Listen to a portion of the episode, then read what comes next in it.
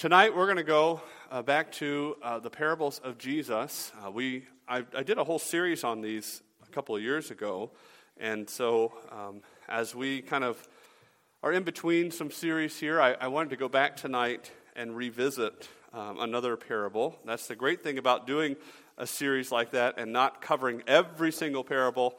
I can just go back every once in a while and grab another one um, that, that the Lord can use uh, in our hearts and lives. So I invite you tonight to turn to Luke chapter 18. Luke chapter 18, and we're going to be in the first uh, eight verses tonight. And we're going to look at the parable Jesus tells here uh, that teaches us this, this principle of, of praying with persistence. Now, just to kind of remind you, um, of what a parable is. I gave you this definition um, when we talked about this in our series, but a parable is an earthly story with a heavenly meaning given to reveal or conceal God and reveal the heart of man. It, it's something that, that you and I, it's a story we can connect with, we can understand, but it's illustrating a deeper truth, and then at its, at its heart and at its core, it's revealing our hearts uh, the hearts of the people who are listening to the parable. To the one who is, is seeking God, it reveals the things of God to him with the, the, help of the Holy Spirit. But to those, especially Jesus dealt with many in his day, as you've seen in the, the study of the book of John, who really don't want anything to do with him. Which, by the way, is very interesting. You know, I say that, I reference that in the book of John, you see that. The book of John actually never records a parable, but you see the attitude that surrounded the people who came to Jesus. They're illustrated just as well as any of the other gospels. And so when Jesus would tell these things, many of them walked away uh, confused or uh, not getting anything out of them because they truly didn't really want anything to do with God and Jesus. They were there um, for what, whatever benefits they thought they could get or to antagonize, as we've seen time and again as well. But in Luke chapter 18, we see verses 1 through 8 it says, Then he spoke a parable to them that men always ought to pray and not lose heart, saying, There was in a certain city a judge who did not fear God nor regard man. Now there was a widow in that city, and she came to him, saying, Get justice for me from my adversary.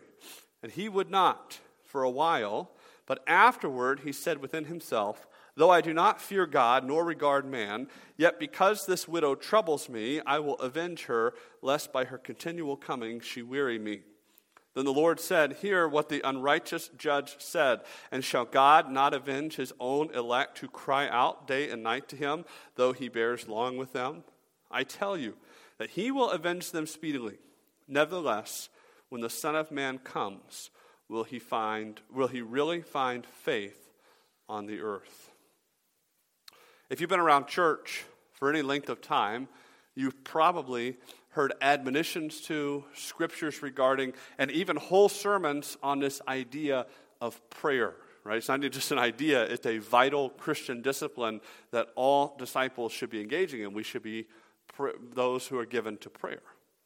Yet, could we easily say that we as human beings are prone towards discouragement in our prayer lives? One of the things that discourages us is what, when we would experience what, I, what, we, what you and I would call a delay in our prayer, you know, the answers of our prayers from God. We, uh, in our instant results loving minds, we long to see God answer our requests immediately.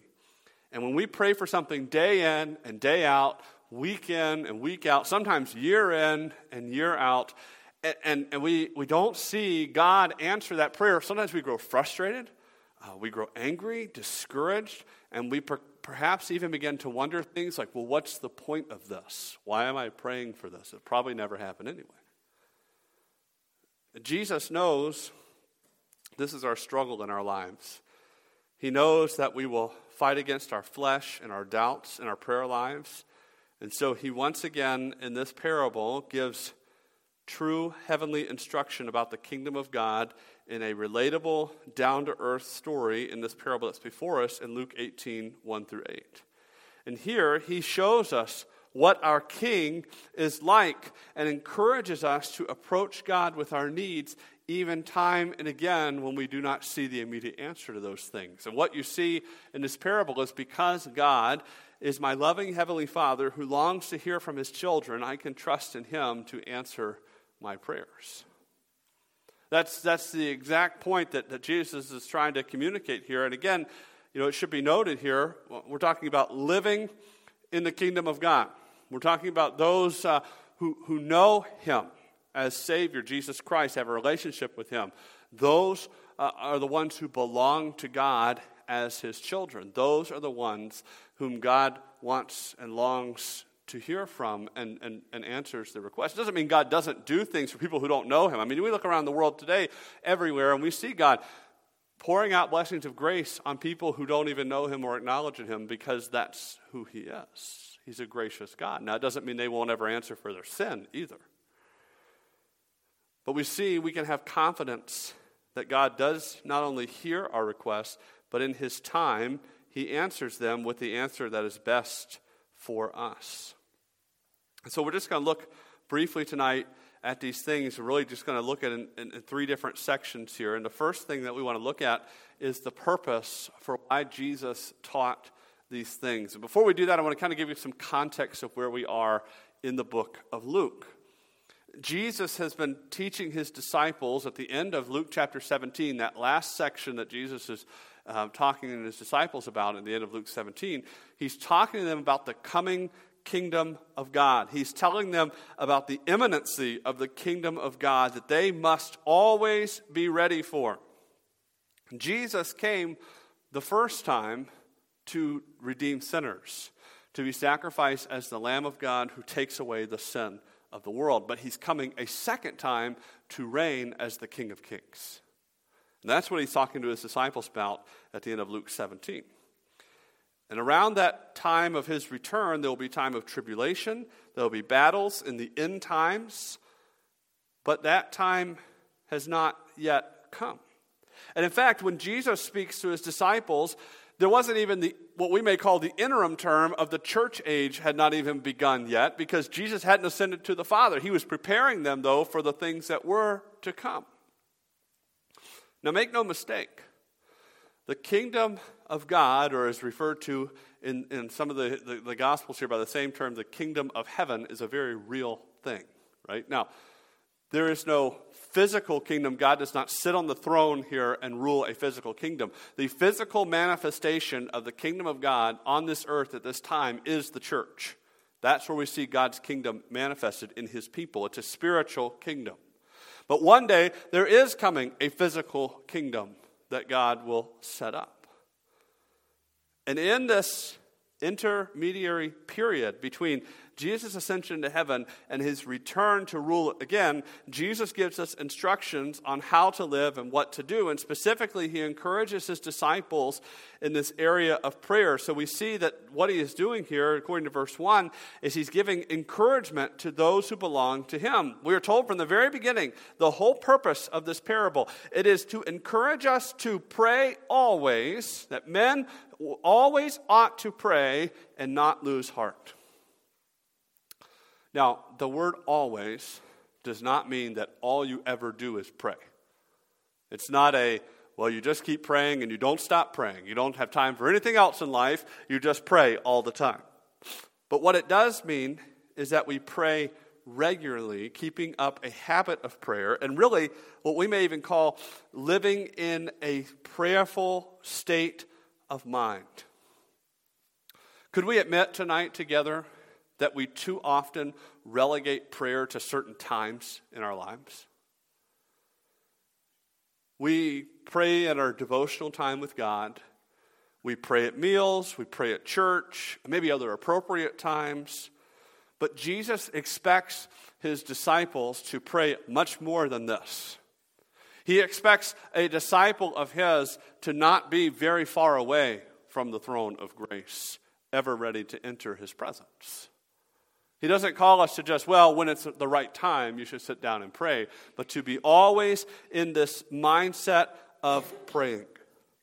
Our thoughts should never be far from the presence of God because in Christ we may enter that throne room at any time. So no matter what is going on, we can and should pray. We can bring our specific requests before God day and night, in good times and bad, whether kneeling in our homes or driving down the road. Now, if you're going to pray driving down the road, you might want to think about whether or not you're going to close your eyes, okay? I had a, when I was growing up in, our church in Atlanta, we had a missionary we supported, and he was on the island of Yap in Micronesia, which is, um, it's out in the Pacific Ocean. And we, we, people would go from time to time to visit them on the field. And one guy came back telling a story about how it was amazing that the missionary, uh, he always spent time praying to God. He was never far away from praying to God, except it got a little nerve wracking when one day they were driving down the road and he was praying to God and he looked over and he had his eyes closed while he was praying to God going down the road. Okay? He said it was a miracle they didn't get in a car accident. But that type of we ought to always pray and not lose heart, no matter what is going on. That's what Jesus is trying to encourage us to towards here, especially when we're dealing with certain things in our lives. If our prayers are not answered in the way we think they should be, or in the timing in which we think things should happen, we are tempted to grow discouraged in our prayers. We look around and we see the darkness of this world we are sometimes frustrated and dejected. When we look within at the struggles we have with our sin, we feel unworthy sometimes of our God. But Jesus shares this parable in order to encourage us to pray. He says we are not to grow weary or faint in our prayer lives. Instead, we are to be motivated to continue on in these prayers. Let us be emboldened to come before our God. And in this parable, Jesus illustrates by great contrast why it is we can pray in this way. So in verses 2 through 5, you find the parable, you find the story, you find uh, the vehicle for this whole purpose. The purpose is that men should always pray and not lose heart. Now, here's the vehicle, here's the story for that. And the first person you meet in verse 2 is what we may call the unjust judge. It says, There was a certain city, there was in a certain city a judge who did not fear God nor regard man. So, what you meet, who you meet here is a man who is, quite frankly, the opposite of what he should be. Here is a judge with no proper view of God or his fellow man. He is what we would call an unjust judge. Uh, that, that in of itself, the definition of that is okay, he's not doing what he's supposed to do, right? Because judges are supposed to uphold justice. He has been appointed to do an important task, yet he's not carrying it out in the right way. And, and frankly, in Jesus' day, this was not uncommon. I mean, you, if you know, if you've, if you've kept up with some of the things we've talked about in our series in the book of John, as we talked about the Sanhedrin and different things, we know that, like, the ruling council of Israel, the, the great Sanhedrin, it, itself was full of corruption and people who uh, wanted to be part of it, and, and they found ways to get in through political pool or financial means or whatever. And so the legal system of Israel was was itself full of those who looked after their own interest instead of others. The basis of all true justice comes from the law of God. He is the one who defines what is right and what is wrong. Now, we live in a country where we are free to express our opinions on a lot of things.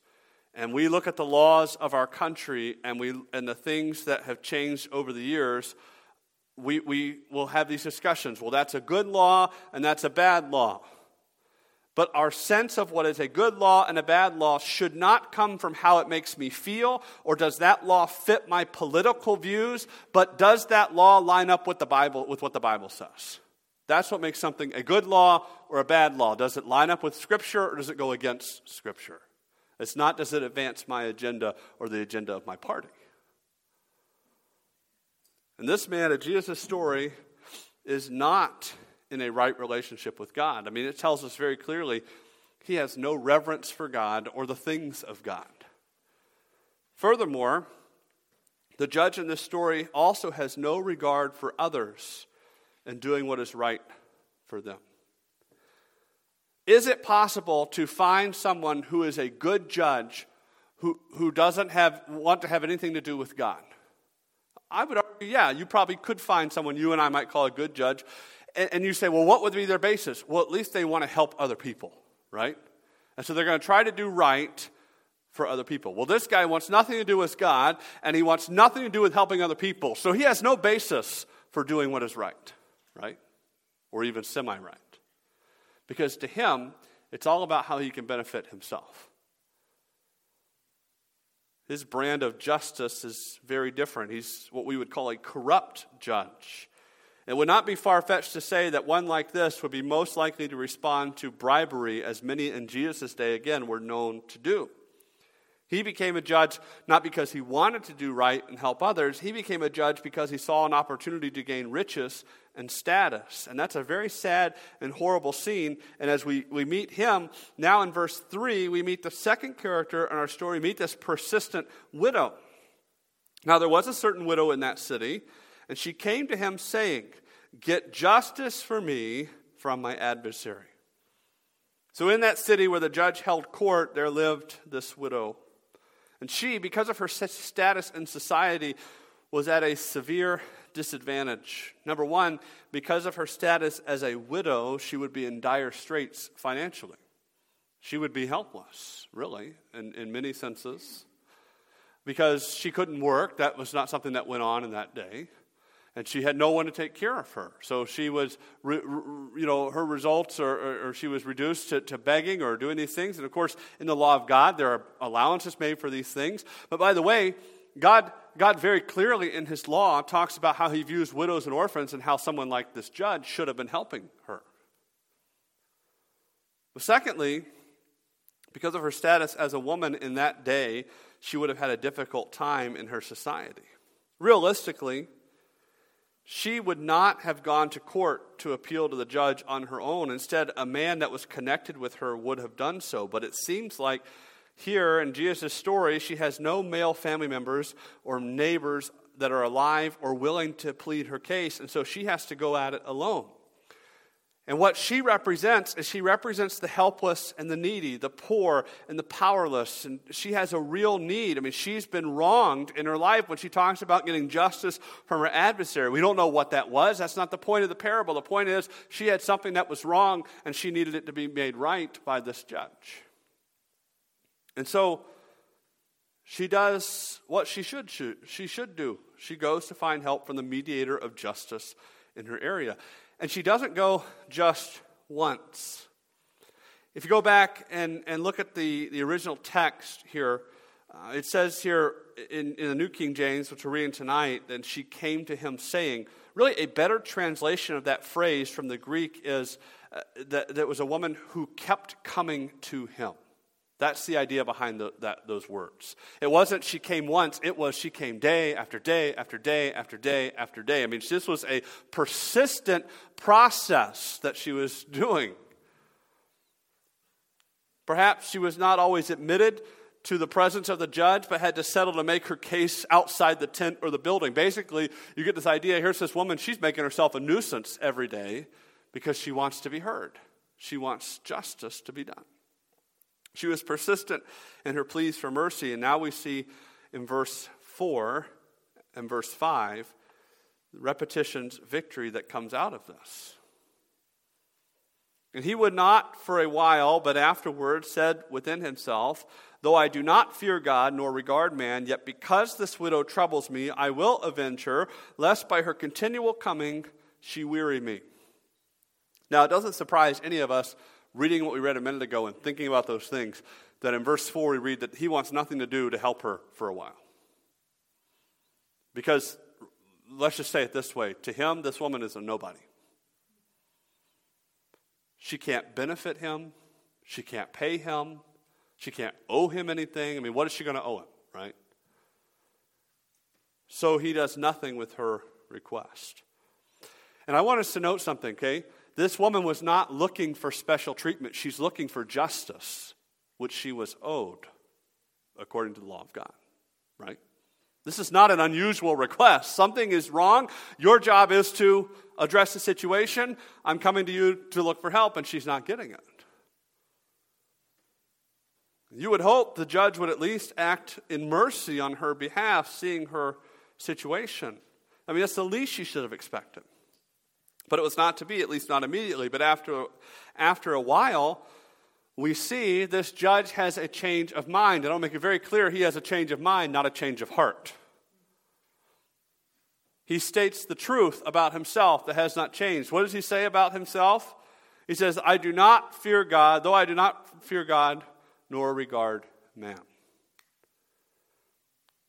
That's the truth he recognizes about himself. Now, by the way, acknowledging what you are isn't the same as making strides to make it right. Sometimes, in an effort to cover up the wrongs we've done in our lives, we'll say it to somebody. Well, yeah, I know I'm that way. And are we going to do anything about that? And he's not. He's certainly not. He's out here just saying, yep, that's, I, that's how way I am. Okay? God wants us to do much more in our lives than just talk about what the wrong we've done. He wants us to repent, confess, and repent and turn to Him. But that's beside the point of this parable a little bit here. Instead, he recognized the character flaws of his own life and didn't want to address them. He once again serves himself, even what he's doing. What's going on here is he's tired of dealing with this woman on a continual basis. He is exhausted by her repeated requests for him to act on her behalf. So much so that there's a very picturesque word choice here. We have this statement that he was le- uh, by her, um, lest by her continual coming she weary me. It could also be translated this way so she will not beat me down, or lest by her coming she will wear me out. And that word here, coming by, by her continual coming, she weary me, that word weary, that really is a boxing term from the Greek. Paul uses it in some of his writings. And it speaks of being struck under the eye. The judge is what he's saying is, I'm being worn out by these continual blows that I'm taking from this woman every day. And he feels the only way to relieve himself of this painful nuisance is to help her. So I want you to see again, he's serving himself here. He wants to go back to his life and his way of doing things and his own brand of justice. And the only way that I can get back and enjoy that is to help this woman with whatever, she, whatever it is she needs. And so the implication here in the end of the parable is that's what he does. He avenges her, he gives her justice to, so that she will leave him alone. And with that, the parable ends. And so now Jesus makes the connection between this story in our lives, encouraging us in our prayer lives. And so in verses 6 through 8, here's the very powerful contrast that Jesus makes. Then the Lord said, Hear what the unjust judge said, and shall God not avenge his own elect who cry out day and night to him, though he bears long with them? I tell you that he will avenge them speedily. So we see in verses 6 to the first part of verse 8 God's response to his children. Jesus is going to use this picture to show us something about God. And if you look at that parable and everything we just talked about, and you go, that doesn't sound like God at all, you're right. Okay? What Jesus is, doing here is he's not teaching you a parable, he's not teaching you and me a parable for comparison. Okay, that's, that's what we tend to think of a lot of times. The kingdom of heaven is like this, it's like that, God is like this. This is complete opposite. This is a, a parable of contrast. God is not like this, but instead, he is this. We will also see that you and I are also not like the widow in this parable. So Jesus tells his disciples here consider what the judge said. He had no inkling to do what was right and good, yet eventually he did answer her request, even though it was in an effort to serve himself. And so everything the judge is, God is not. God hears the prayers of his children, he listens to them. The elect, Jesus talks about here, are those who belong to him in salvation. And those people cry out to him. They come before God in prayer, seeking his answers to those prayers. And what will be the outcome? Jesus says that God will answer their prayers, he will avenge them. And that justice, those answers, will come quickly from the Lord. I want you to remember for a second here the end times setting of the last chapter that I referenced you to at the beginning. Okay? One day, God's justice will be executed over all sin in the earth. And it will be done swiftly with no return. It's going to happen. So, Jesus says, let us continue to bring our requests before the Lord, confidently trusting in Him. But that still begs the question in our minds well, what about those times of seeming delay from God that we talked about earlier? How many of us have ever prayed to God asking Him something over and over and over again and we received no answer in return? In our lives, we see that as inactivity, right? If you send somebody a message over and over and over again asking about something, you don't get anything back, you think, well, they're just not listening, right? They're just not doing anything about it. We see that as God ignoring us. But in reality, God's delays are delays of preparation. I want you to think about this for a second.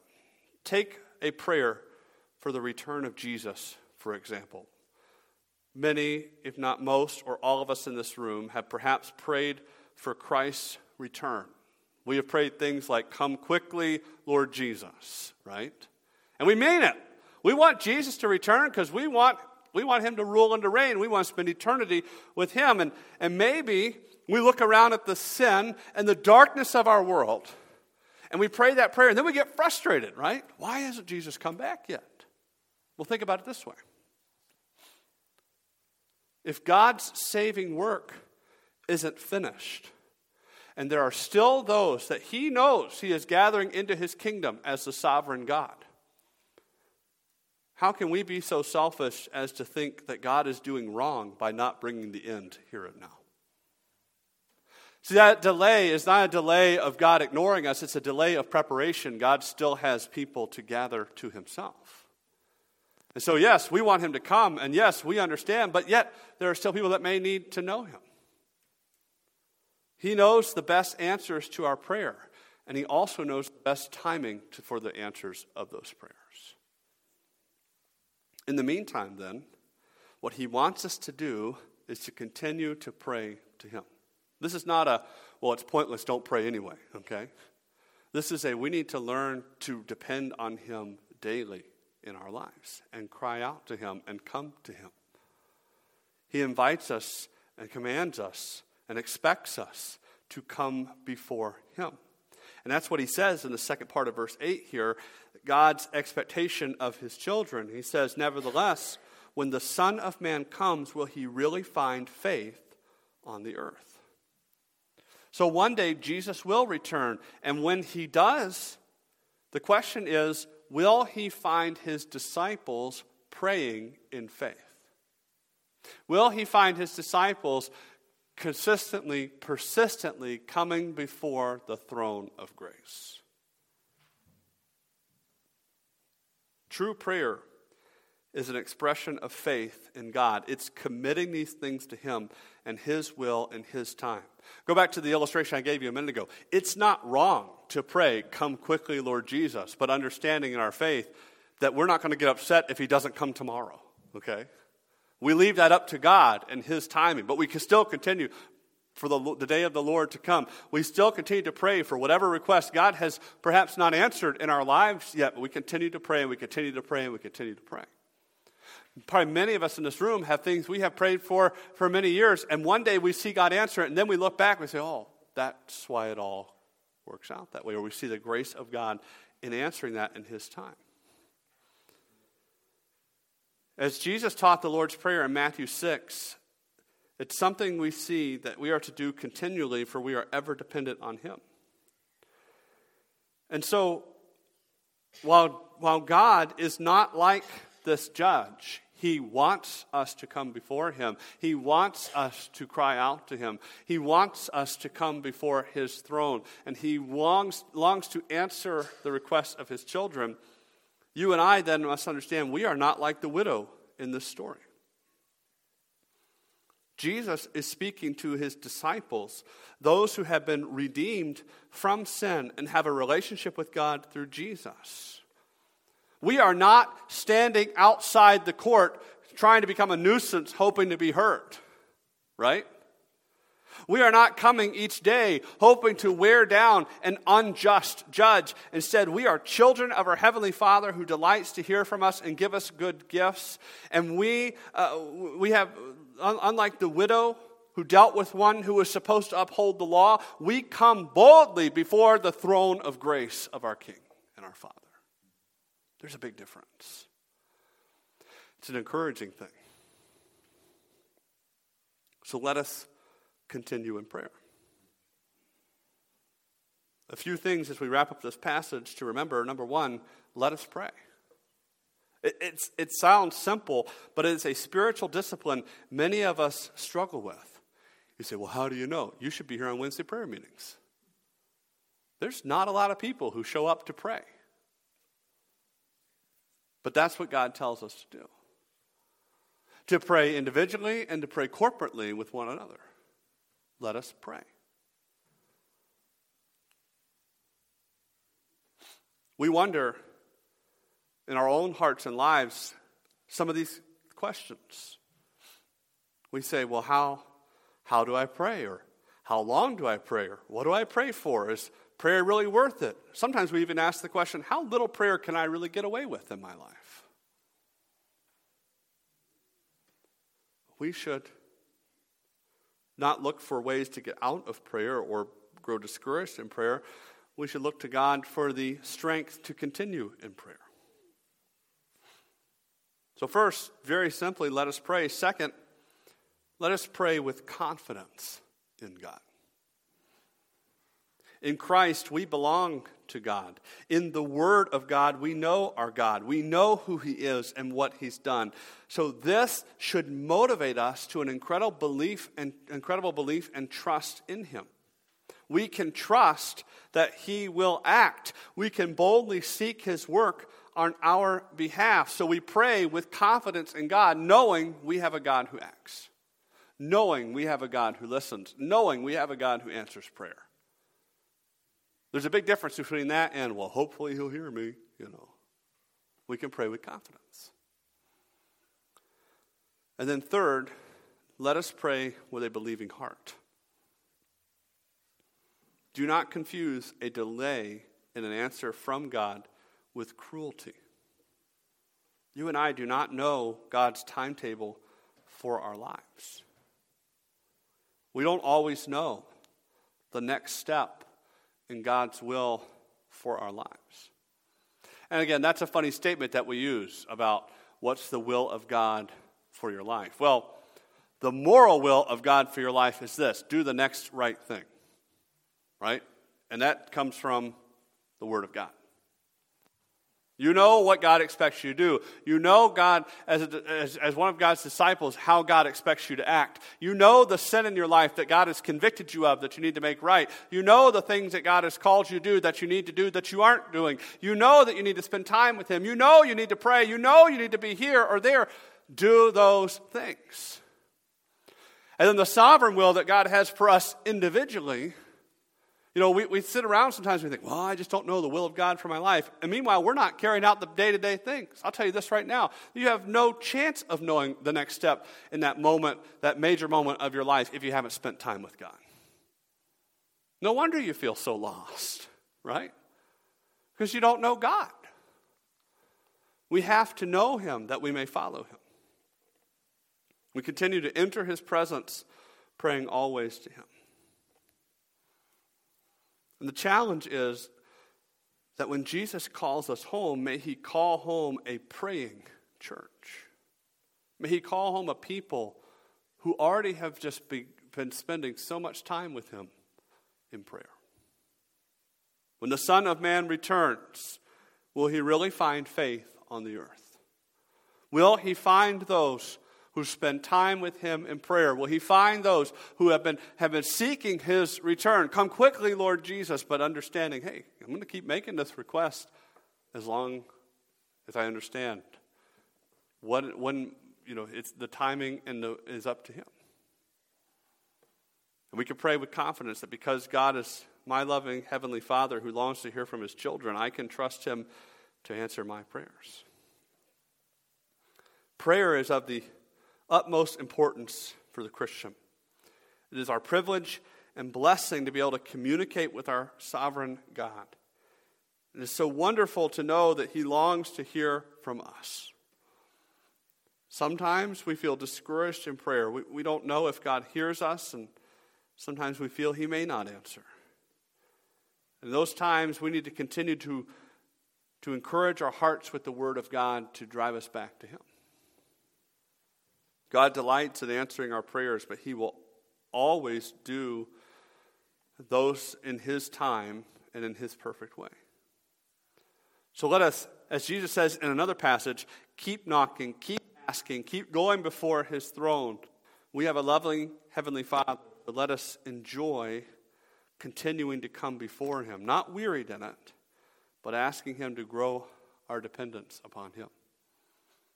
Learning consistent, persistent dependence on God is a hard lesson sometimes, right? As we said in here before, even recently, we like to think we're very independent.